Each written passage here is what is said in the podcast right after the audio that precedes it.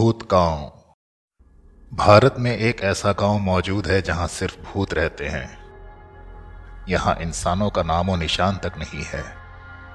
कभी इंसानों से भरे इस गाँव में आज वीराना पसरा रहता है। इसे भूतों का गाँव भी कहा जाता है।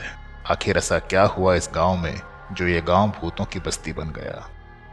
उत्तराखंड के चंपावत ज़िले में मौजूद स्वाला गाँव को यहाँ के लोग भूतहा गाँव के नाम से भी जानते हैं। इस गाँव के भूतहा बनने के पीछे एक अनोखी कहानी है। स्थानीय लोग बताते हैं कि स्वाला गाँव के पास उन्नीस सौ बावन में पीएसी की एक बटालियन गाड़ी खाई में गिर गई थी। गाड़ी के अंदर फंसे जवान अपने बचाव के लिए गाँव के लोगों को पुकारते रहे, लेकिन गाँव के लोग उनका सामान लूटकर भाग गए।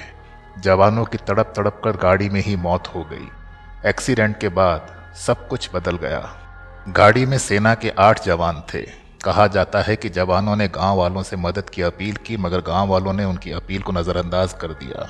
कहते हैं कि गाँव वालों ने अगर उनकी मदद की होती तो शायद कुछ जवान उनमें से ज़िंदा बच जाते। जवानों की रूह ने इस गाँव में ऐसा कोहराम मचाया कि लोग इस गाँव को छोड़कर भाग गए। आज भी इस गाँव में इनकी आत्माएँ घूमती रहती हैं। इसलिए इस गाँव में कोई रहता नहीं है।